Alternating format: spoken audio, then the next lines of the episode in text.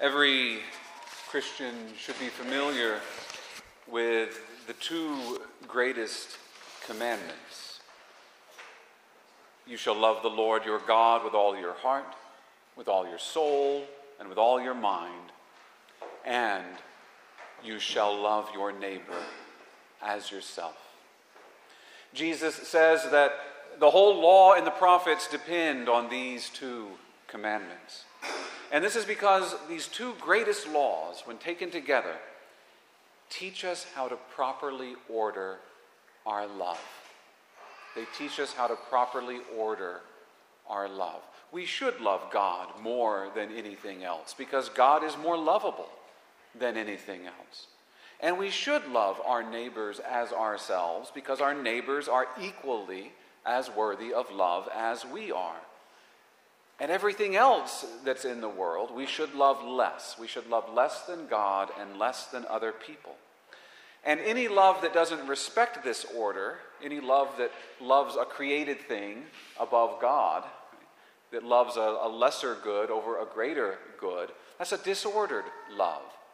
So all of the other commandments are just really expositions on these two great commandments, and they're meant to help us learn how to put these two into practice.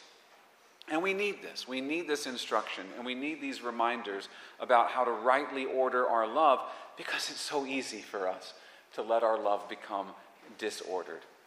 Right? Anytime we love a lesser good more than a greater good, anytime we love the created things of God more than we love God Himself, and that includes ourselves, right? we, we do that. We fall into a disordered love. We can't love everything equally, right? First of all, because not everything is equally worthy of love, but also because we're limited. Love is a gift of self. When you love something, you make a gift of yourself to that thing. And there's only so much of ourselves that we have to give, right? So we have to make decisions about how we spend our time, about who we're present with at any given moment. And so there has to be an order to our love to help direct us in these decisions, how to direct us, how do we spend ourselves. For example, it's good for you know, a man to love his job, right? That's, that's a good thing, but not if he loves his job more than he loves his family. Then that becomes a disordered love because his job is meant to be at the service of his family. Right? And uh, very few people, I think, would say, oh, yeah, I love my job more than I love my family. But when decisions have to be made about, well, how do I prioritize my time? If someone is always choosing his work responsibilities at the expense of his family responsibilities, then the effect is the same. Because love is not just a feeling of affection, but it's, it's a decision that we make about what we give ourselves to. And these two greatest commandments, and all of the other commandments that expound upon them, they're there to help us make sure that we make those decisions and we order our love in a righteous way. I go into all of this because in today's gospel passage, Jesus gets real with us about the ramifications of these two great commandments. You know, it's easy for us to say, yeah, I love God more than everything else. Right? But what does this actually mean in practice? Jesus is very clear about the stakes. He says, Whoever loves father and mother more than me is not worthy of me. Ouch. Like that statement, that's meant to shock us, right? The love that a child has for his or her parents that's the first love any of us ever know. And it's perhaps the strongest of all natural loves. Every parent, you've seen this in the eyes of your small children. They love you more than anything else in the world. They don't just rely on you, but they, they find comfort in you. They delight in sharing with you their, their joys. They want to share with you their, their sorrows, even when they're just really little, right? And their joys are I found this weird looking bug outside. Mom, look at it. Mom, look at it. I drew this picture. Dad, look at it, you know? Or I fell down and I bumped my knee. I want a hug. Hold me there. You're, you're their whole world. You're their whole world. And it's natural that kids crave their parents' attention and affection because we love our parents. We're born into this world loving our parents before we even know what love is. And for most of us, that, that natural love, unless it's spoiled by sinful abuse or neglect, for most of us, that love just grows and matures as we enter into adulthood. And then, and then when you become parents yourselves, then you get to experience that love from the other side. And you realize that, wow, the love that I had for my parents, that doesn't hold a candle to the love that I have for my children. You know? And that love's even more precious because that love of a parent to a child, that's a reflection of, of the love that God our Father has for us, his adopted children. I mean, we're talking about powerful love. And Jesus tells us that as good and as strong as this natural family love is, to be his disciple, we need to love him more. Why? Well, as worthy as our parents are of our love and devotion, he is more worthy. And so, in our lives, if conflicts arise and we have to make a decision between obeying the fourth commandment to honor your father and mother or obeying the first commandment to worship the Lord your God alone, you have to choose God. Not some of the time, but all of the time. And as important as it is for parents to give themselves in loving service to their children, if a decision has to be made between serving your child and serving your God, you must choose God. Not some of the time, not most of the time, but all of the time. And when you put it that way, you start to realize the real demands of discipleship. But that's what it means when we say, love God with all your heart, all your soul, all your mind. Because all doesn't mean most. All means all. So we might think that with this, Jesus has made his point. But he's not done yet. He goes on Whoever does not take up his cross and follow after me is not worthy of me. Now, you and I today are used to thinking about the cross in terms of Good Friday which is followed by Easter Sunday, and so the sting's been taken out of it a little bit for us. But when Jesus spoke these words to his disciples, the cross for them was nothing more than an instrument of torture and execution. They had seen people die on crosses, they never saw anyone come back. So the cross meant death, period. And so here Jesus is getting to the real heart of what it means to love God more than anything else. It means loving God more than yourself. And this is such an important lesson for us to learn. All sin, all sin can be likened to a form of idolatry. Because anytime we sin, this is what we're doing. We're making an idol out of something. It might be money, or it might be power, it might be our own comfort. Whatever it is that we're choosing to serve that's less than God, right? We're making an idol of that. And we're serving that instead of God in that moment. So idolatry is just another form of disordered love. And out of all the things in the world that we are tempted to make a false idol out of, our Lord knows that the easiest thing to make a false idol of is ourselves. Is ourselves. This is the idolatry that we fall prey to time and time again. It's self worship. This happens anytime we treat ourselves as the greatest good. We think we know so much better than our elders, than the church, even God Himself. Even God Himself we want to judge God. We say, Lord, if I were God, I would do things different. If I were God, I would do things better. How arrogant of us. But Jesus knows this is our temptation.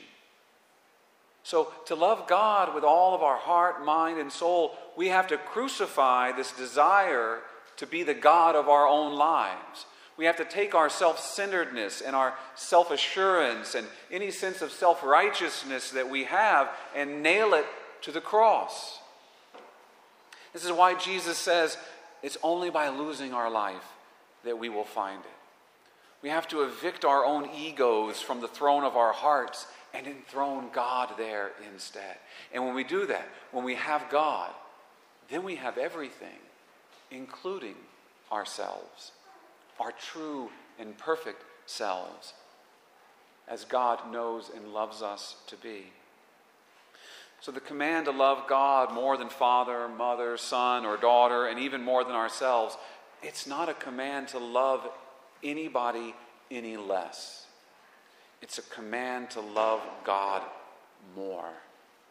And if we do that, if we make that choice to love God more than anything or anyone else, including and especially our own egos, then we'll find that our love for our friends, for our family, for our neighbors will actually increase and blossom and become more pure because that love will now be properly ordered and directed by love itself.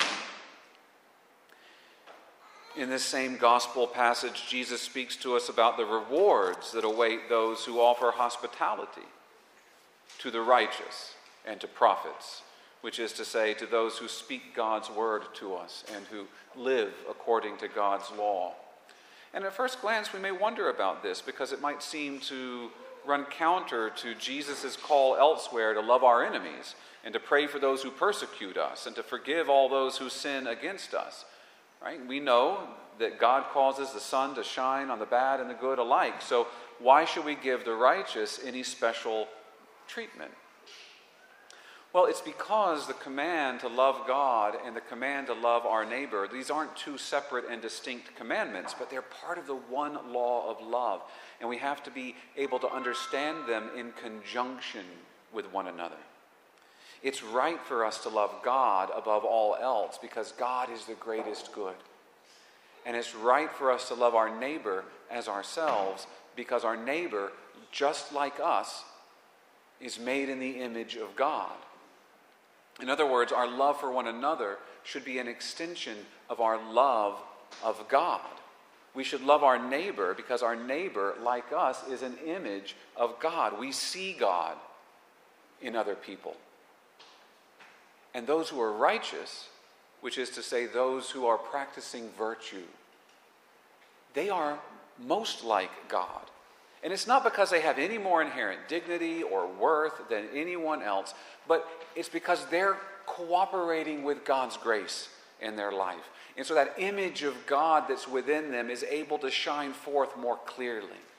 We see God's goodness reflected in their lives. And so it's right for us that we hold holy people in a special regard. We honor God when we honor those who love God. And the same thing is true regarding those who speak to us on God's behalf. It's not because of their own wisdom that we honor them, but it's because through them we receive God's wisdom.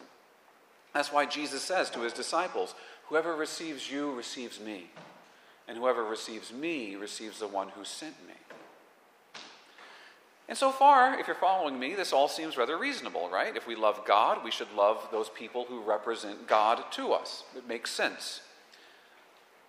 But, of course, this is not the only time in the Gospels when Jesus speaks about the love of neighbor.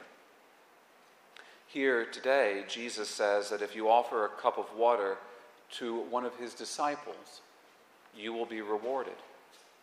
And that's certainly true. But later on, towards the end of Matthew's Gospel, Jesus will go on to say that if you offer a drink to anyone who is thirsty, or if you offer food to the hungry, or visit the sick or imprisoned, you will be rewarded with a place in God's kingdom. And he makes no mention in this later passage about the righteousness of the hungry or the thirsty or the sick or imprisoned. he only mentions their need. And yet, he says that whatever love and service we offer to those whom he calls the least is love and service that is offered to him.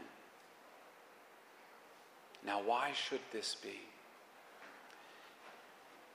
It must be because somehow, in the divine order, the poor and those who are suffering are also close to God.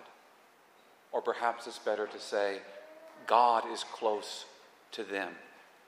Not because of their righteousness, but because of their want. And I think this aspect of the Christian faith, while it's the easiest one to talk about when we're sitting here in church, everyone loves to hear about the call to love the poor. I think it's the most difficult one to put into practice. Probably because it's the most difficult one to really believe. Do you see God in the poor? It's easy to see God in the lives of the saints, someone like Mother Teresa. Do you see Him in the person who comes up to you on the sidewalk who's dirty, who smells bad, doesn't look like you, doesn't look like someone you'd want to associate with, and they're asking something from you that you don't want to give. Do you recognize Christ there?